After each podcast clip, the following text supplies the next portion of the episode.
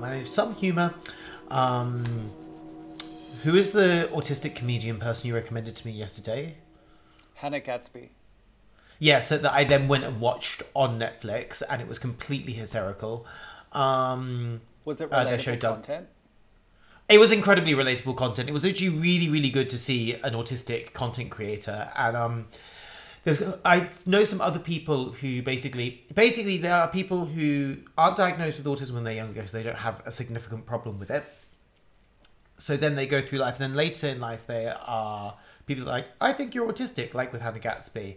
And then what's really great about people who are diagnosed with autism later in life who aren't having a huge problem, they're like, yeah, and so fucking what? Like, I'm great though. Like, isn't that fantastic? Like, why is this, you know, rather than this, like, I'm disabled and I have a problem perspective the rest of us have. Is that how you would describe your perspective on disability?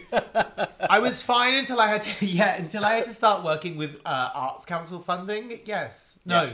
no, I was fine. And then I had to start working with Arts Council funding. And I was like, I want to say, well, everything's fine. And then I had to be, work, be uh, in a professional environment to a professional standard and just like, uh, yeah, and now I'm, now I'm spectated, retarded, too bald. I don't know. You say like, just like mentally in a wheelchair, like Yeah. Um, uh, basically, as well. I also there's a lot of things where you have to you have to do a thing for these professional standards called like an access document, and it forces you to put yourself. What's really interesting about this is that I'm I'm in the future I'm not going to do an access document. I'm going to do like a disability autonomy document because I don't need access. I have access because I make good art and you want me in there. I don't have a problem accessing it. I have a problem being autonomous within the situation because you as an institution put have rules and practices that disable me. And so if I see and so and I don't get to have access to these things unless I see myself as disabled. That's the problem. I don't have autonomy within these things. So lots of institutions basically you have to force yourself to be disabled. So that's why it was really enjoyable seeing someone who has a career already in stand-up comedy who then found out that they were autistic later in life, then have an, a perspective on that because they get to circumvent this all entirely. yeah. Oh, that's really Rather than interesting. Yeah, rather than it's like because also when you're when you're someone who's earlier in your career, obviously you have to do you want you need to try and do every single thing you possibly can to like get in, and so uh, yeah, it's also interesting that there's lots of autistic people who do things later in life at like thirty five or forty or forty five or something. Like Einstein's autistic, and that's when he released the general theory of relativity. And like, if you read about Hegel's life, he reads as super autistic, basically. And then he also basically did something uh, when he's sort of middle aged, and then Hannah Gadsby is sort of like forty or something like that. And uh, I mean. I'm just going to keep telling myself that because I'm 30 and I still haven't done anything much of significance yet. So fingers crossed. Oh my god, you've repli- you've like you've come up with an entirely new political ideology called commucracy.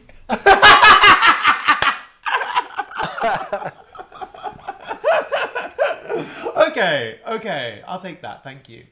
Yeah, like I, I, I'm sure you'll return the favor next time I'm uh, enduring a little bit of uh, doubt uh, about who I am. And who I am is Queen of the Heavens and of the Earth, Empress of Despair, and Architect of Your Eternal Suffering, Olympia Bukakis. And I'm Oozing Gloop, the world's premier autistic green drag queen. And you're listening to our podcast. Slurry. Slurry. Ooh, slurry. Yes. Ooh, I'm glad we talked about this process. Right, you, you mentioned the big I word there. Yeah, yeah, because uh, today we're talking about. Oh God, sorry about that. I love it when you break the rules because I'm just like. I think of them as I think of them as disobedience coupons. I'm sure you do.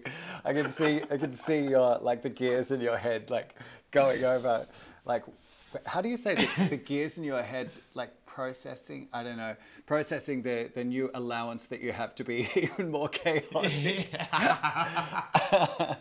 I think my alignment is definitely. Oh, you know those D and D charts where it's like lawful, neutral, evil, and then Are they Dungeons good. and Dragon charts? Dungeons and Dragons. Okay, Yeah, I don't yeah. know anything about them. Yeah. Although a, not? a nerd that you, I you worked the with, you get the joke. uh, No, you get the vibe. I get the vibe. No, well, who did you work with? Who did you work with? A nerd that I worked with when I was 18 in a hmm. call center, she was so nice. She told me that my face, if I was a Dungeons and Dragons character, would have high charisma points. and I was like, well, I guess I am kind of considered charismatic, but, but I'm not yeah, sure. and now you go. I'm not sure if it's my face though. I thought it was just me. No, you know it's your face because now you just stand there and do lip sync to Joni Mitchell where you don't move and make people cry. yeah. And then, but then you got Botox, so now all your riches are gone. Minus five charisma points. The great, the great thing about being a drag queen who gets Botox, who does lots of sad performances, is that actually the Botox wears, wears off in between the treatments. So if you time it right, you can still have the proper facial expressions when you need them.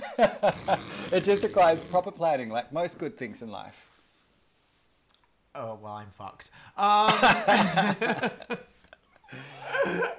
But yeah, what were you saying about this this thing? This Oh, so there's like there's diff- there's different alignments. So there's lawful, neutral, and chaotic, mm-hmm. and then there's also good, neutral, and evil Mm-hmm. as well. So on that matrix, so you can have someone who is like lawful evil, for example, who would be like Mitch McConnell, Mm-hmm. uh, or like Theresa May or something like that. And then uh, you can have, uh, yeah, you, so you can have someone who's like a true neutral, or you can have someone who's like lawful neutral or something like that, who's like just a bureaucrat, or you can, all these things. I would say my vibe is definitely chaotic good. yeah, I was gonna say I would put you there definitely. Where would you put Where me? you- Where would I, where, where, where would you put you?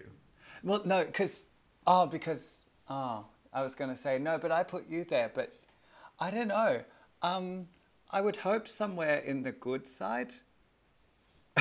um, but I don't know. I think I have a foot planted firmly in the. Um, is it the lawful and what's chaotic? I think I have a foot planted firmly in lawful and a foot planted firmly in chaotic. Yeah, I'm gonna go with neutral good. Yeah. Okay. Neutral, yeah, because you can be quite lawful. Yeah, totally, absolutely. but then I, I then I can be very chaotic. Yes. That's why I come to you for tax advice. Did you say tax advice or sex advice? That's why I come to you for tax advice. Both. Because the thing tax- is, I feel like I could give Yeah. pretty decent tax advice and I could give pretty good sex advice. I'll tell you right now that you do. Thank you, thank you. um, I was just uh, I was just discussing tax with a cello maker just just before Yeah. we just before we started this. So Wait, a cello maker. yeah, yeah, but I don't You're think gonna have a cello made. No, I'm no. I'm not going to get a cello made. Oh. I'm going to buy one Okay. that's already made. But um, I Cop out. what? Yeah, I know, but it's. I think it costs upwards of like twenty five thousand euro, and I just like Okay. I haven't played cello since I was eighteen, and I just feel like that would be splashing out a little too much. You know. Uh, I did. Yeah, I did this. I brought uh, an industrial sewing machine with the coronavirus bailout money, and I've literally used it like three times. How much was it? Four hundred euros. oh, that's fine. It wasn't like. Yeah, it was. I really need. I like. I, I was really stressing over it and stuff. Like I could also potentially resell it. Uh, as well No, no, point. keep it, babe. It's yours. I don't know why I have such strong feelings about your sewing machine, but you know. Yeah, yeah, so the the topic for It's today. just big. But like it's big, but uh, like yeah, yeah, yeah. But like I'm gonna get into it. I'm gonna get back on the horse. You're gonna get on the cello. I'm gonna get on the machine, and we're gonna make music together. Oh my god! Like, That would be the weirdest band in the world. Me and you, really me on the cello, and you on the sewing machine. we both have microphones. Slurry on tour. Oh my god! It's just like an experimental, like 45 minute long set. Like, Amazing. wow. Okay. That that's what we're gonna put on the next funding application. Yeah, absolutely. Like, um, so I, so this, the topic this, uh, this episode is identity, and I love that we, that we started with that that meme thing of putting ourselves in the Dungeons and Dragon. Oh I- yeah. Yeah, you know, I actually wanted to start this because, of, of course, identity is a big, um, a big thing uh, in the various sort of like political and social social arenas in which we amuse ourselves. Um, Really? I hadn't noticed. well, I wanted to ask you, how do you identify? oh my god. Uh, with great stress. Right? With great stress. Yeah. and complexity. Uh, problematically, Prob- I problematically identify. Uh, definitely, yeah. Quite interesting. I've been doing a lot of very interesting. Uh, what I'm doing for step four of a twelve-step program for Alcoholics Anonymous is your resentments list. So your your your whoever you hold a grudge against, or things you sort of like were angry about, and then you have to sort of go like, why am I angry, and what did this affect, and then the other part, and then sort of your complicity. Then what did you actually do with this, and then when you actually go into this, you find a lot of this is ve- things you're very angry about. It's very little to do with um, the people themselves, and actually far more to do with something that you had invested within that, or a certain concern that you had uh, about things. And I found that out when I was like, uh, and sort of so. Um, there were certain people that I had resentments for, and then also, and then I had to do my resentments against straight people because I just I resent them generally as a group, and um, and the, but within that it was just to do with the idea that I would, it was it was my concern and my fear that oh, and also my resentments towards straight people and also towards queer family as well, and that both of these I actually shared the fear or concern that I would never get to live a new queer collective life again or that a queer collective life would not be possible for me to access again, and that's why I'm upset about these these things. Mm-hmm. In certain ways, uh, which is really interesting. You know, so it's like, and then and um, there there was a very direct relation. I, I sort of lost where I was going, but like. Uh, yeah, that was just part of like that's just something new that I learned about myself. It's some, yeah, yeah. Hmm. I think. I think because I, well, I'd like also just to clarify. I think I'm pretty sure I've ranted about queer family before on what, this podcast. what do you mean by queer family? Like people saying that they have a queer family, or I just oh yeah no I've I've complained about queer family a lot on this podcast, but like basically as well I think a really great example is like RuPaul on RuPaul's Drag Race being like ah. oh we're queer people queer family all these things with this idea and like actually that I feel that like we, we used to have an experience of queer family and that now in the modern day in the 21st century that uh, as culture becomes increasingly a site of production queer family itself is a collectivity that is typically engineered towards the use of profit.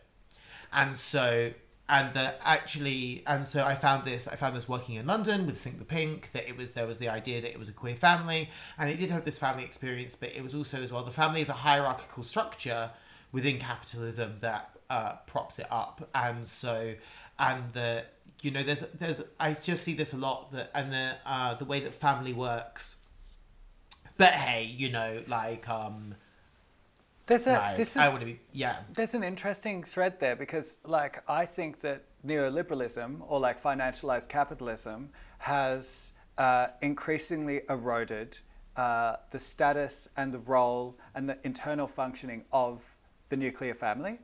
So, like, this promise that there is uh, a husband and a wife, and then the husband goes out to work, and then everyone has enough to eat, um, and the wife does the reproductive labor. This promise has been like withdrawn.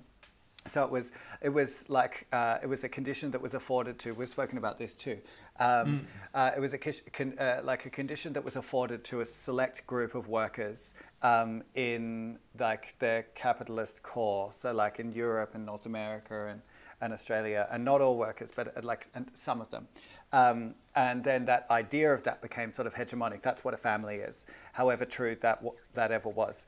Um, but then that is being like the possibility for that, the preconditions for that arrangement have been steadily um, uh, destroyed uh, over the last few decades uh, with the like the dominance of neoliberal government and austerity and all of this sort of stuff.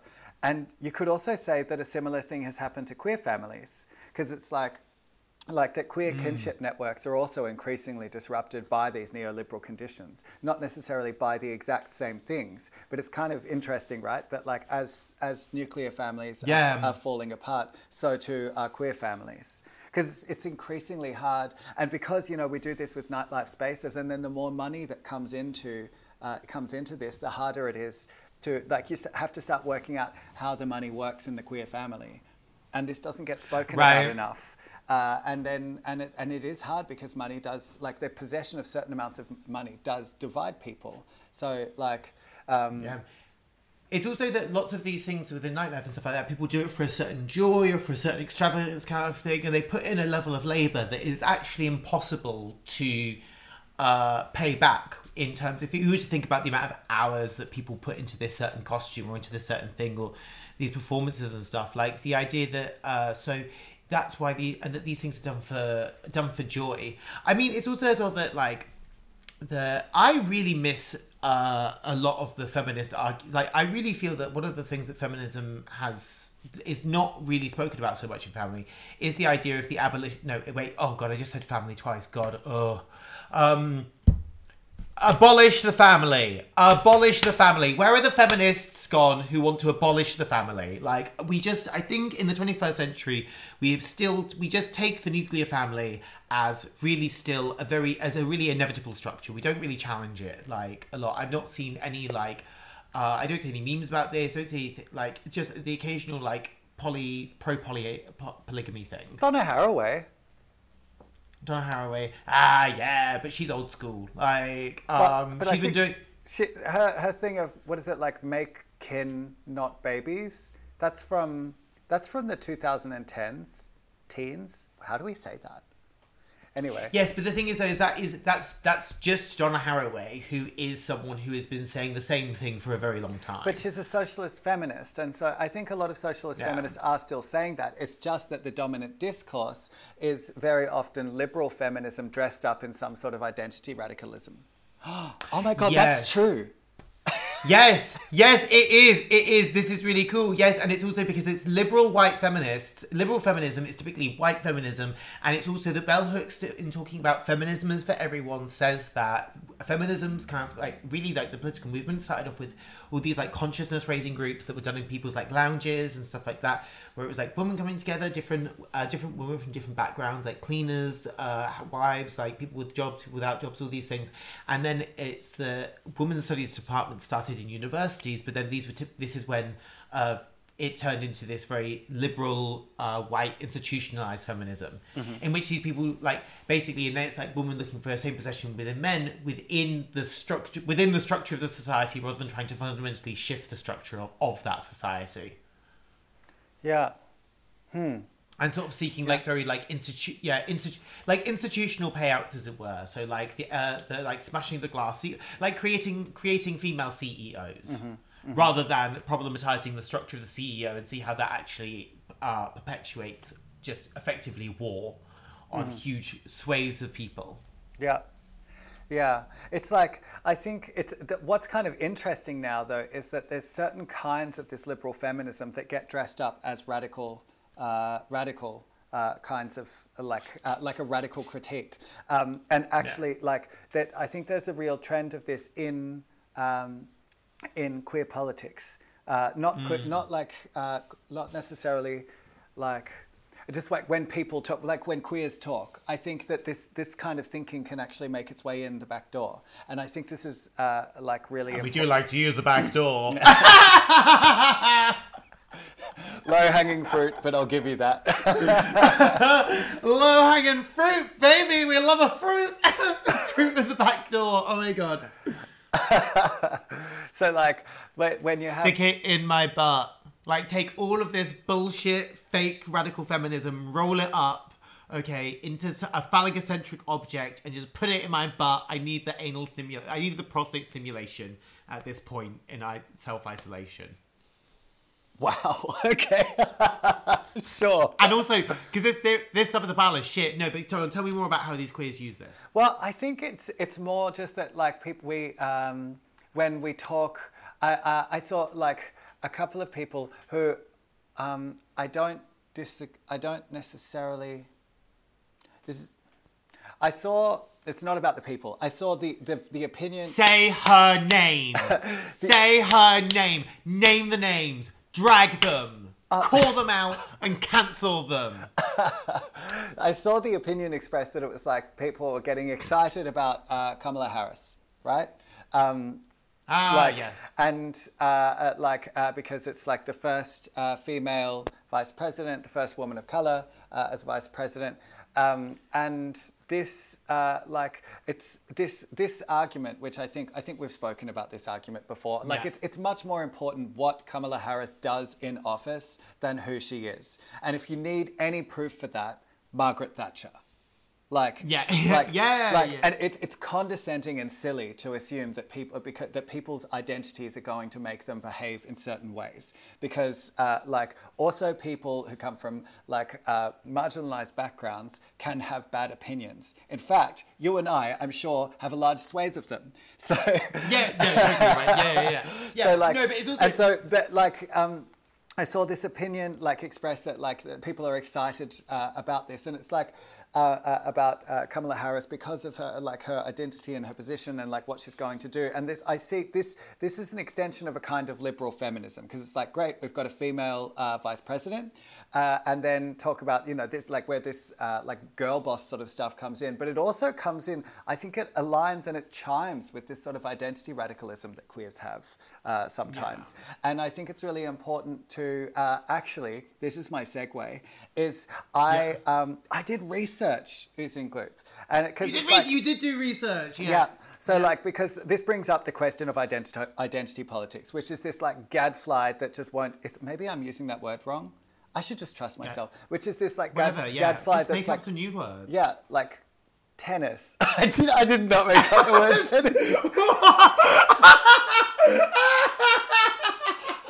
that was the first. That was the first fake word that came. Because you're a low hanging fruit who loves balls. That's why.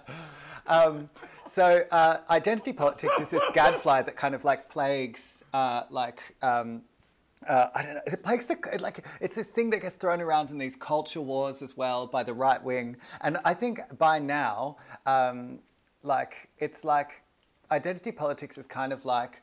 Um, uh, political correctness in that like whenever someone's using it like it's been so tainted by the way that reactionary right-wing people use that word that like the word is almost no longer useful. But its its origin the origins of its use uh, like the first recorded usage of it is from uh, a statement the statement of the Combahee River Collective which uh, you know Ah, them yeah. right they're, they're uh, collect- No, I don't. But I know, no, I actually this is a gigantic gap in my knowledge. But I have seen other activists, uh, particularly Shardin Taylor Stone, who is amazing, and I love your Facebook. I don't think you listen to this, but you're phenomenal. I've seen them mention them on Facebook, and I've seen some other people mention them, so I know that they're cool and that they are. Uh, please do go on. you know actually And tell me, tell me, because I don't know. Tell, Yeah, and yeah. I'm sure some people listening don't know either. So Yeah. let's learn together. There's, uh, I learned about them because you posted a meme where it said um, it was about people, like it just made reference to identity politics as initially conceived by black lesbian socialists in the 70s. Um, Oh, and, yeah. and how seeing it in that sense was way cooler than uh, either um, identity as politics or bullshit uh, Marxism that centers the white male worker. And that, that like, and that meme actually summarized, summarized the statement very well. But I, I Yeah. looked it up. So it was a statement that was released by the Combahee, Combahee River Collective in 1977. Yeah, sorry, I love that you're educating me about uh, something you learned about from a meme that I posted that I do not remember. Isn't this, like, this is, I love The wild time we live in. I, do, I love the way that memes work because yeah this this inspired me to, to find it like to, to think about this. And then I found them and then I've used this uh, this like I've used this statement a lot in my work. Um, and this is this is a quotation from it. Uh, so and they're in the they're in the US uh, so it says, We realize that the liberation of all uh, oppressed peoples necessitates the destruction of the political economic systems of capitalism and imperialism, as well as patriarchy. We are socialists because we believe that work must be organized for the collective benefit of those who do the work and create the products, and not for the profit of the bosses. Material resources must be equally distributed among those who create these resources. And then here's the kicker. We are not convinced, however, that a socialist revolution that is not also a feminist and anti racist revolution will guarantee our liberation. We have arrived at the necessity for developing an understanding of class relationships that takes into account the specific class position of black women who are generally marginal in the labour force, while at this particular time some of us are temporarily viewed as doubly desirable tokens of white colour and professional levels. We need to articulate the real class positions of persons who are not merely raceless, sexless workers, but for whom racial and sexual oppression are significant determinants in their working and economic lives. Although we are in essential agreement with Marx's theory as it applied to the very specific economic relationships he analysed, we know that his analysis must be extended further in order for us to understand our specific economic situation as black women. Now, can you believe, like the way that uh, Yeah. the way that people talk Amazing, about identity politics now, like it's so it's so divorced from the context Uh, that they put it into there, right? Yeah, yeah, yeah. But I can because this is also this is making me feel good. So, in for a certain extent, I am. Uh, I'm gonna uh, not be devil's advocate and say I am slightly excited about Kamala Harris being this vice president, simply because of a statement that one of the uh, Republican um, st- uh, senator said that um, basically said people don't die because they don't have health care uh, in America, which is just this idea of like, oh, people don't die because they have healthcare; they just don't get as good a service. And no- but like people, obviously, it's like, which is it's just kind of like saying um, people don't die of hunger. People without food don't die of hunger. And Kamala Harris's official response was, "What the fuck is that?" Um, and that she actually said this directly, and it's like, it's sort of a bit like it's because uh, Kamala Harris, of course, is the shitty version of uh, Alexandria Ocasio-Cortez. And the thing is, right, is that uh, dealing with the actual reality of the world is just filthy and horrible and disgusting, and there is no way to do it perfectly. And so we can't get into a perfect set of things. And what it is as well is that we're just seeing that the powers that be are providing uh, it was easier to provide certain identity politics and certain concessions on this form than it is to actually apply uh, to give concessions on property rights basically. And so the other thing is right is that you have to be you basically to be a proper left wing or to be a proper left wing or to believe in the need for uh, decimation of the existing class order you're also talking about the decimation of every basic structure of society that we have, the basic decimation of certain forms of self and other, the decimation of like the family structure, of basically everything that you've sort of known and sort of been raised by. And that's pretty intense. And not everyone's that intense, which is unfortunate. Um, so it's and what's really great about the the Cherokee Collective, I know that one of the the River Collective. this- Oh, sorry, that's so stupid of me. I'm sorry. The, Com- the Combahee River Collective. Yeah.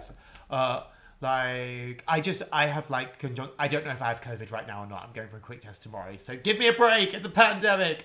Um, and uh, the Combahee uh, is what I love about this is they're saying, look, Marx's great, really fantastic, all of these things, but we are living embodied people. We have bodies. We are here in the workforce, and we need to have these things and our actual reality of these moments put into the context uh, of this, or this this theory has to happen within this physical embodied context, and so that people. So basically, is that uh, people working within the the the system, the political system, as it were, as well.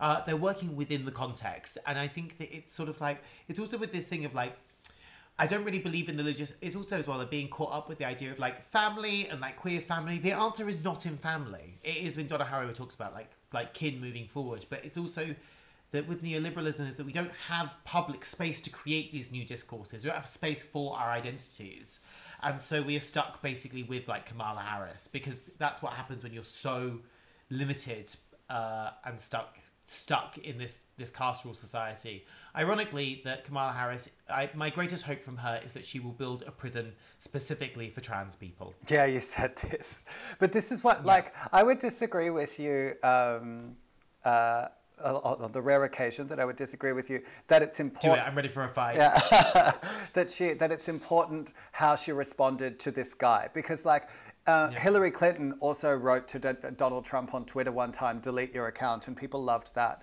Like snappy one-liners. You could you also have a team that like that can write those for you. I, but I do th- I do think what we can learn is that uh, like uh, like uh, if our if our political leaders uh, don't reflect the population uh, that they like that they supposedly represent, then this is undeniably a problem. Um, But that like that that fact exists alongside the fact that the policies that uh, that a leader puts in place when they have a position of power are the most important thing that they do. Not Yeah. not not not any clapbacks that they do, not any like uh, like uh, like steps forward in representation that they do. Like the actual effect of everyday people as a result of their policies is the most important thing that a leader can do, and and both of those can, things can exist at the same time. And I think this is what's valuable about the Combahee River Collective's uh, statement is that they say both. Like they, they, they agree essentially with like uh, with like a Marxist uh, like framework. Um, and they also believe that it's necessary to uh, like articulate their position as as black women, as queer black women workers. Um, and then this, I think the the nuance of this gets lost. And I think you said like that this gets lost because like revolution is such a big job. But I also don't think that it's been entirely uh, coincidental. Um, I think I think there are people who have put like I think it's been pushed this particular kind of representation, the part of this that's kind of safe because it's like well like yeah. Biden rather than uh, like uh, making like doing some sort of like um, what's the word doing some sort of like amends or something like this for like his vari- the various racist policies that he has implemented in his history in the Senate can pick Kamala Harris and put her there and say, There, done. I fixed the racism of my past. And that's what's really dangerous. No, yeah, yeah, yeah, completely. Because also as well, I think the other thing is is that uh, that there's a lot of various intellectuals from various groups that are uh, because basically there's lots of people who aren't um, who haven't had the necessary like uh, who don't have the narrative strength, as it were, to be uh, like uh, oh, what am I trying to say? Like, oh, fucking hell. Like, look, okay, I when I was working as a children's librarian, I got suspended from my job when I was 18 and I had to be a fucking, uh, a, like a, mo- a sex model on webcam for money in a room that was literally going moldy with condensation because of the curtain I had up. Uh, because it was so, so, so freezing cold without that single pane glass in the winter, it just couldn't be moved. Where me and my mum lived uh, after she divorced my stepdad and we had to move out. And from there, I went on to become uh, and the also as well at the time I was like running drugs with my cousin, and um, then I went on to become like a drag queen, and I learned how to tattoo. And like now, you know, it's like with with all of this like fucking shit, I'm just like burn it down, everybody. Lots of other people don't have this experience. Lots of other people learn about these ideas of oppression in college, at university, having come from wonderful like privileged backgrounds and all of these things, and that they want to be radical and they want to do these things, and they can see see that there is work to be done within these things, and with these with these identities, it allows them to push themselves. There is, and this is a way that capitalism sustains itself. It offers this idea of radicality to people so that they can access that radicality, like in a way that it's not not intentional, but it is a mechanism within capital itself, within these ideas. That there's so many dispossessions, and it's so awful and it's so evil that you can. There's a million things that it offers you. It causes a million problems, and there's a million things you can do before you get to the root the root cause of it or these sorts of things. Equally though, just going to the root cause all the time puts us into this into this uh, space where you end up at some Marxist conference with a bunch of old middle old middle aged white men shouting at each other, thinking they're being radical. So like, it's really uh, it, the the and there is there is no truth in this situation. There simply there simply is and what isn't, and like I think. Uh, that's that's my rant. Yeah, And- yeah. I think this is really this is really good because actually you kind of like by yourself came up with Yeah. with this critique that I was the next thing that I Ooh, researched. oh, which go on, go on, go on. This this book um, uh, on capitalism, uh, like that I keep uh, referring to uh, with Nancy Fraser and Rahel Jaeggi. Um, Nancy Fraser is such a great name. yeah, and she's. I think that she's she's she's one of my big faves. I really like her. Um, she had a like uh, back and forward in the '90s with Judith Butler about uh, about basically this question that we're talking about. But um, Oh, yeah. yeah, and I think that Nancy won. Um, but uh, like that, but they they write back and forward and they disagree with each other. Oh, like we do sometimes, uh, and they really enjoy it. Like Yeah. that they yeah. Um, Fight! Fight! so, so then uh, she's talking about like what's happened, um, uh, like over, over the decades, and how this uh, like emancipation was. It, it was like, I've got it here. So there's a situation in which mainstream liberal currents of emancipatory social movements have adopted thin, meritocratic, market friendly understandings of equality and freedom that dovetail perfectly with the projects and legitimation requirements of leading sec- sectors of cognitive capitalism.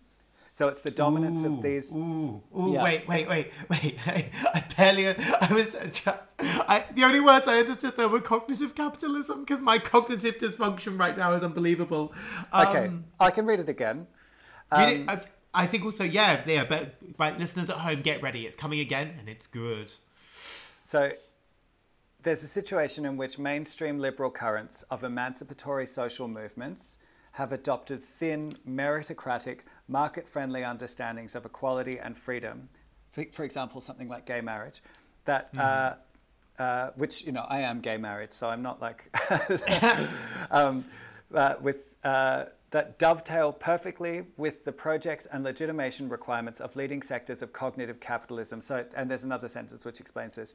It is the dominance of these sectors, which includes IT, Hollywood, and Wall Street, that has pulverized industry and metastasized debt, promoting austerity and cannibalized working class living standards throughout the historic core of the capitalist world system, so like Europe and North America.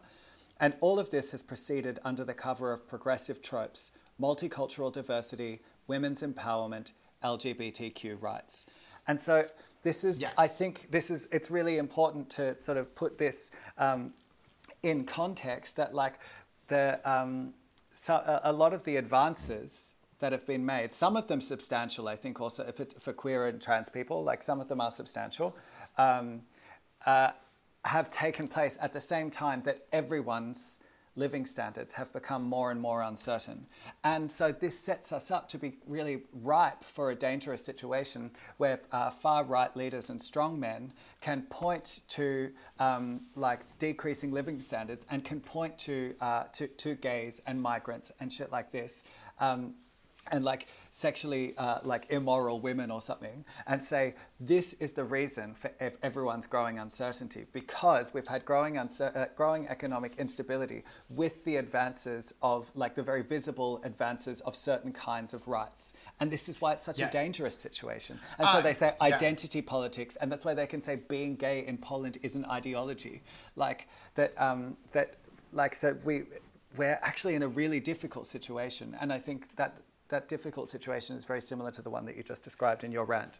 Yeah, yeah, yeah, but we have to absolutely just decimate the myth of the progressive society because I was like, uh, because also you can see right now that the way that sex workers are being booted off social media consistently, like all Yeah. across, like you can't like do. Uh, and if you don't know about this, educate yourself, um, because also I Where need to educate myself because I, I, Where- I, that, that, that, what are you saying? You say it. You say it. My brain. Where where can they where can people do that? Because I think people do people Uh, do. people do like to listen to this. Okay, there is a new wave that I was just reading. I say educate yourself because I'm not going to educate you because I need to educate myself again, but uh, about this. Okay, Yeah. I'm I'm I'm being uh, egoistic. No, but there's a there's a new wave. Of there's a new set of policies coming in right now. But it's also as well that like um like you can't now promote your OnlyFans on social media yeah. uh, because it's seen as uh, anything. Uh, and we need, but we need more research about this. There's also uh, there's an Instagram page that I follow called Stevie Writes actually, and he does little motivational messages and talks about the the need for sex positive environments on social media. But we have basically because we're entering a more controlled version of society. Like there was this the the interwebs opened up this crazy space of the unconscious, the where we could all sort of like have all these desires like explode out. And now within about thirty years of it existing, within within my entire lifetime. Um, it is now this incredibly controlled space that's coming a lot more to resemble uh, a society um, of like 30 or 40 years ago.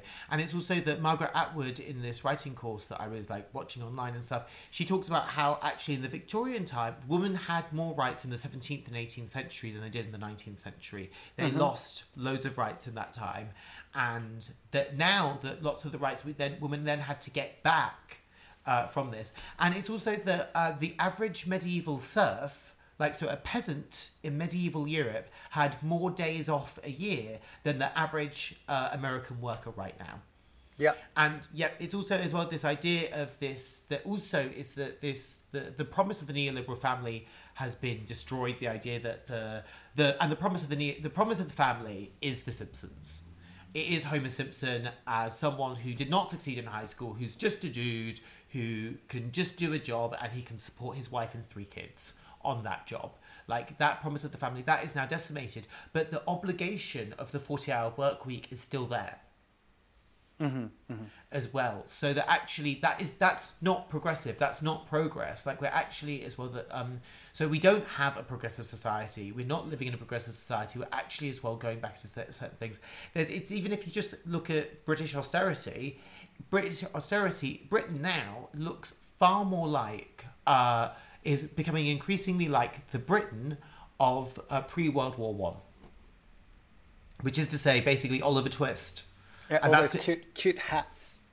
please sir can i have a little more? Yeah. like at the food bank. Unicef yeah unicef just gave food to Br- children in britain for the first time in its 70 year history. Yeah. and we and so if it's 2020 now that's since 1950 this organization existed. So that's 20 that's sort of 30 wait no 10 years into or 5 years into even the post-war uh, consensus and social democracy and stuff and that actually that that entire uh, period of growth and stability is now just being it's been decimated I stumbled across an, a trailer for uh, a porn called Oliver Twink.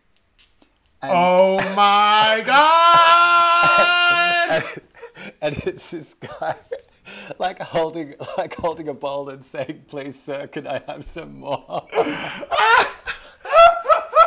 I'm absolutely going to watch that later on and I'm going to give you a review. I'm going to find it. I'm going to pay for it. I don't even care. I'm like, it's COVID. I can't go spend money on anything else. I'm purchasing Oliver Twink. I'm not sure if it's still around. Like I don't know. It, like I remember, I came across it like ten years ago, and I've been telling the oh, story. Oh, you came since. across it, did you? You came across You But it sp- was- Did you did you spill a little bit of gruel on the screen? Oliver wanted to eat that. Oh my god, that's a disgusting image. Can you imagine coming gruel? I'm British. We do it all the time. Yeah, what is gruel, by the way? Oh, gruel is um when you say great and cool at the same time. Wait, that's from Mean Girls, right? No, it's from The Simpsons. Um, it's when okay. Lisa Simpson is cool. She's gruel. Um, no, gruel is like basically, it's. I think it's like uh, it's just any single thing you can find in the kitchen. Basically, put in hot water and then boiled until it becomes a thick paste of some kind, and then watered down with more hot water. Oh god, that sounds terrible. I think that's basically what gruel is. Yeah, it's like a really thin oatmeal or something. It's or like like flour and water, and it was just like Yuck. and like stale bread, like boiled down, like Yeah. into just liquid. And it was in the in a in the workhouse where they would where the poor were forced to be in there to be productive in some way. I just, I just had a thought actually uh, while you were explaining gruel that like because you raised this problem that it's like well it's very hard to have a revolution and it, like it takes days of preparation and so um, and we have applications to write and all of that but um, so so then like it's like it's tempting or like it, like it's an inviting prospect to go with the little things that are possible so it's like okay a total rev- revolution in um, uh, in the way that desire and the family is organized. It's probably not going to happen tomorrow. So in the meantime, like gay marriage is a nice step. And you know what? I actually I, I liked getting gay married, um, and I think it's nice that it exists. Um, so I'm not talking like I'm not really interested Yeah, I think in it's talking nice about the specific. eggs exist, but I don't think it's like okay. yeah. So I um like but the problem is so then it's like yes okay we'll take that so like then we'll take we'll take a female prime minister or something in Australia um, like this is of course this is better than what we had before but if we see advancing like a decreasing living standard as a result of neoliberal uh, policies and austerity um, uh, and then uh, and then increasing visibility of like minority rights, uh, like we have like like like what we've had with trans people in the last five years. Uh, so like the reason I think that that's like we have to be a little bit uncertain or like critical about that is because if you take like if if it's it's very easy for the far right like uh, to like start a culture war about pronouns because if someone sees every day you know like um, say like the Homer Simpson of that family like you know like Yeah. he sees every day like it- it's been harder and harder for him to live his life over the last 10 years. And then uh, and then like it's very easy for a populist leader to say the problems in your life are real and it's bad that people are telling you to worry about pronouns because you're already working hard enough. Like if like unless we do act like which is, is of course is of course bullshit but like just because something's bullshit and we don't want it to be that way doesn't mean that's not what's happening right now. And i think that's happening in a lot of different places. Entire countries uh, like large groups of people have been taken up in this idea that like that um, like so, so, say like in russia that like um, like it's much worse to be queer now than it was 15 years ago in Russia, you know. And this is like because like uh, like the people have managed to spin this thing that like uh, that like gay people are somehow responsible for the evils of of like uh, like the the collapse uh, that came about as a result of the collapse of the Soviet Union. And so it's Yeah. like it's I think I agree with you. I just think we need to be really careful about what like little like um, like representational sort of uh, like morsels we get of progress because if they don't come with sort of lasting change and address the very real structural problems that we have then they can turn into things that become very dangerous for us yeah, yeah, yeah. Do you know about Madeleine McCann? no Madeleine McCann was a child in Britain who went to Portugal with her parents, about six years old, and she disappeared from the holiday resort. i think i did hear about it yeah go on Yes, and so and what happened was is that the it was in the twenty first century. in Britain tried uh, the British police tried a technique they don't normally use, which is they used an American technique, and the because in Britain typically when these things happen. Uh, Britain's a very draconian society that likes to be very like uh, shut down with its information and uh, doesn't like to be excessive with it.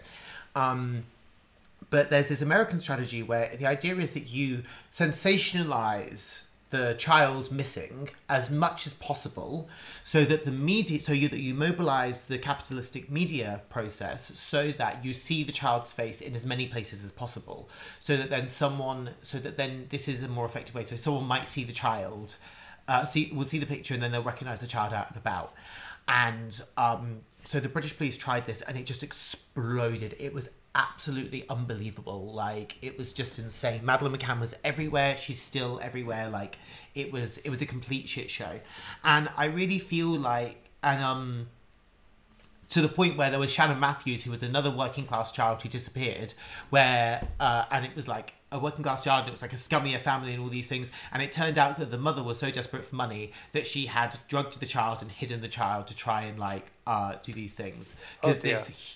Yeah, like uh, because there was uh, this huge because it was such a huge process. Like it was people lost their mind, and um, I really feel like this is what we've this is what queer rights is, or like we've used this strategy again and again, where it's like the idea of like coming out and like having all these hashtag I feel like that's what it is. Missing children to describe queer politics. I love this. I'm all for it. I'm all for it. Keep going. Keep going. I think there's a strategically, strategically of what we're looking at as well. This process of like, rather than actually like being like, okay, we're gonna sort this out. We're gonna like have some queer representation. We've got to have this like fucking like it's okay to be gay and all these things and this huge like noise about all this stuff. Rather than actually addressing just the basic realities of the way that people are living as well, and that also, and that is because the power, the existing powers, don't want to have uh, any redistribution of that power.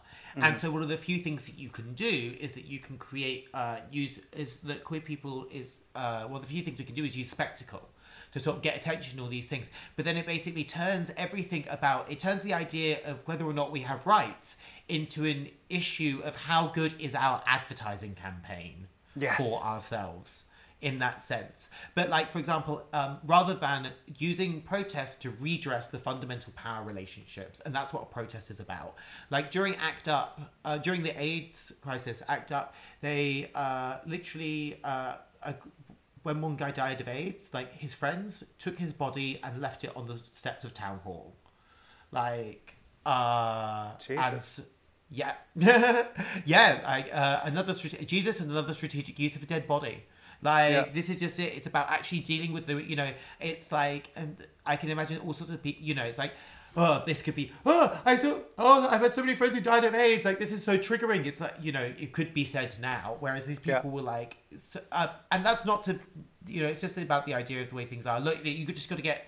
This was a really redressing the very realities of which we're Yeah. dealing with, rather than this very saccharine thing. And that it's also as well that the things of ACT UP and the things of the AIDS movement and stuff like that, these weren't used to sell cookies. You know what I mean? These weren't used to sell more products. These weren't Yeah. things you could use then in an advertising campaign. Whereas everything that we look at for rights now is also something that can be used in an advertising campaign. Yeah, absolutely. Like I was like, I think it also makes me think like, um, it's yeah that it's so much about like the PR of uh, like uh, like our identity is also being becoming a kind of PR, um, and the um, like the problem is that for example like some of the okay bigger pro- some of the most acute problems facing uh, queer and trans people are something like familial rejection, poverty, and violence, right? um, yeah. and those things Sorry, wait. Oh God, we just say those again. Familial rejection, poverty, and violence.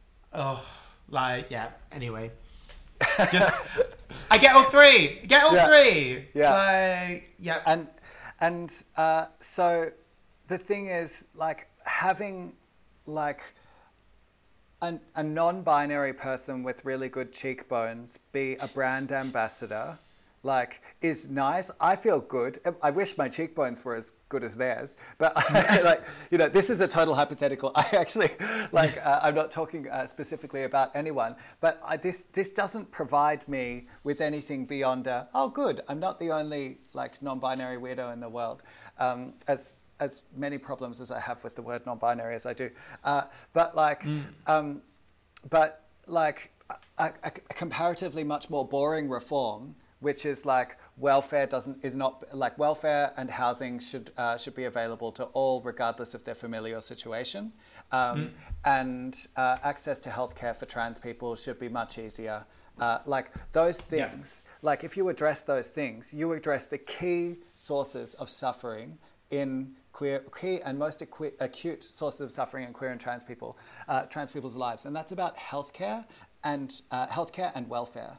So Yeah. healthcare, housing, welfare support. It's like, and this stuff, this is stuff that like people don't get so excited about, but this is really where you solve queer problems. Yeah, yeah, yeah. It's also as well, but the other thing is, I, right, is, I, we can have both, right? It's like it's also just Absolutely. we can have both. It's like that we need these things. We need visibility. We need to have. We need if brands are going to if it's it's sort of as well like if brands are going to exist, then we need queer people uh, being brand ambassadors and being involved and stuff like that. But it's always this thing. It's always we can never look at this and be like, ah, the job's done. It's like there needs to be we need work and we need solidarity, and that this that the process of neoliberalism that turns every aspect of our life into like even the way that Instagram like like f- feel that I'm accessing my friends' content when I'm actually accessing adverts on there, and then I'm seeing myself as how I can produce the most uh, the most viral content and these things, and I think of myself then and as I how I can produce. Uh, I'm trying to think how I can get the most engaging content, and that's really me thinking about how I can make the most money for Instagram basically. Like that's really me being focused on that. And um but it's also what's important to understand is I think that uh that what gets lost as well is that there's like this idea of like boring politics or economic politics or something like that that uh and then there's exciting queer identity politics or these sorts of things. But it's like that what we have now is that we that look if we were to actually go forwards these things would happen anyway we wouldn't end up with just these like f- we wouldn't end up with just like uh, lgbt history month. We'd just be able to have if we had a more equitable life a way of living we could have an lgbt life Yes. basically. We could have these things but then right now that like just with the consistent closure like with the with the closure and the shrinking of gay bars all of these things like you just have to go and watch basically a really great thing to watch is the Cockettes documentary. Have you seen it? Yeah. Yep. So it's like a bunch of queer people living. It's even that I was because I was living in a queer housing project that was evicted, basically, uh, which is Liebig Thirty Four, and this was amazing. And it, it was also there's there's other ones that exist, and that we, basically that if we weren't having all the space around us controlled so heavily, I know, but it's also. Uh, we would actually have more of a queer life, but whenever you go, I find it's often very difficult to go with other queer people to these protests or to these things uh, and I guess that's because it's just difficult. I don't know. I want to I want to blame queer people for their own dispossession or oppression, but I just think that and it's like, and this is very much about identity and how.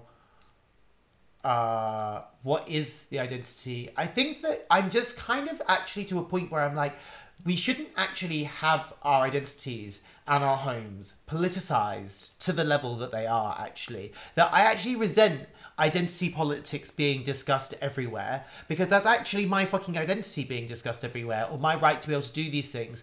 And it's basically as well just basically saying that this is uh, a discussion of my identity or of identities at the same point and it's i think that a shift in discourse focusing on the very real tangible way that power structures work rather than just like woo representation is really really really vital and necessary and i think that other people though are beginning to feel this way I think, uh, yeah, I think that's what you said is exactly what I think. I, I, yay we agree! yeah, I, I, I, I think it's so much. I, it makes me think that like because a lot of like let's say like uh, a lot of uh, queer politics, especially queer as opposed to LG, uh, like to gay politics, uh, is very sort of like hostile to. Um, to the heterosexual of the species.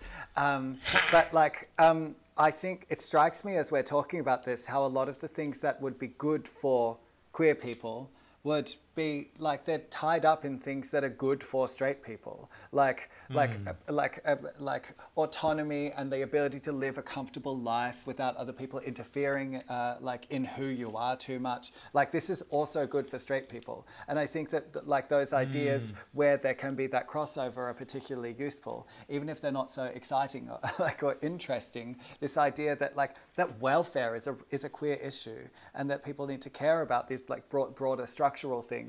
Um, and actually, it's not enough to say, well, at least this is something when we see a model who looks kind of like us.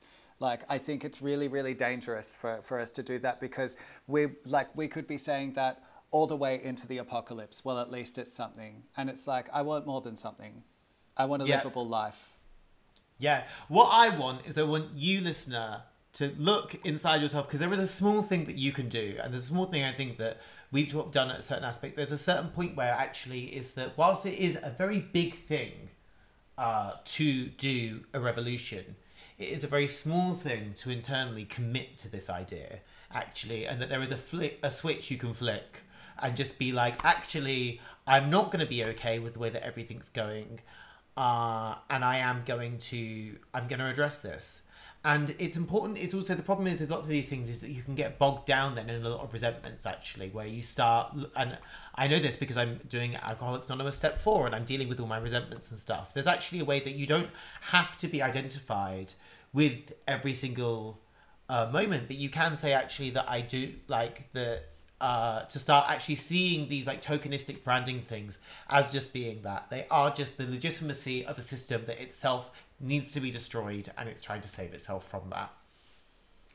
This is our last episode for uh, the year 2020, and I think that is the point that I would most like to leave it on.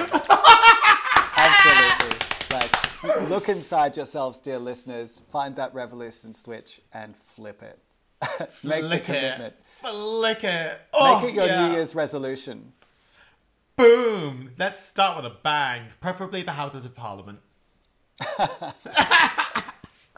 Well, it's been a uh, distinct pleasure to chat with you again, Oozing Gloop. Oh my gosh, I'm so glad you put up with me and my potentially COVIDed brain, Olympia. It's a pleasure. Uh, so we uh, and thank you, dear listeners, for uh, staying with us uh, this year. We will be back in the year 2021, uh, where because uh, the the problem was never the numbers 2020, uh, but rather uh, imperial financialized capitalism uh, and the various axes of oppression that underpin it. Uh, we will be back with just as much to talk about next year. Yeah, maybe that's it. Maybe 2020 is just a switch. Yeah, switch the bitch. Switch, switch! Ah! Oh my god! Just imagine, I like we're like there. We have an army.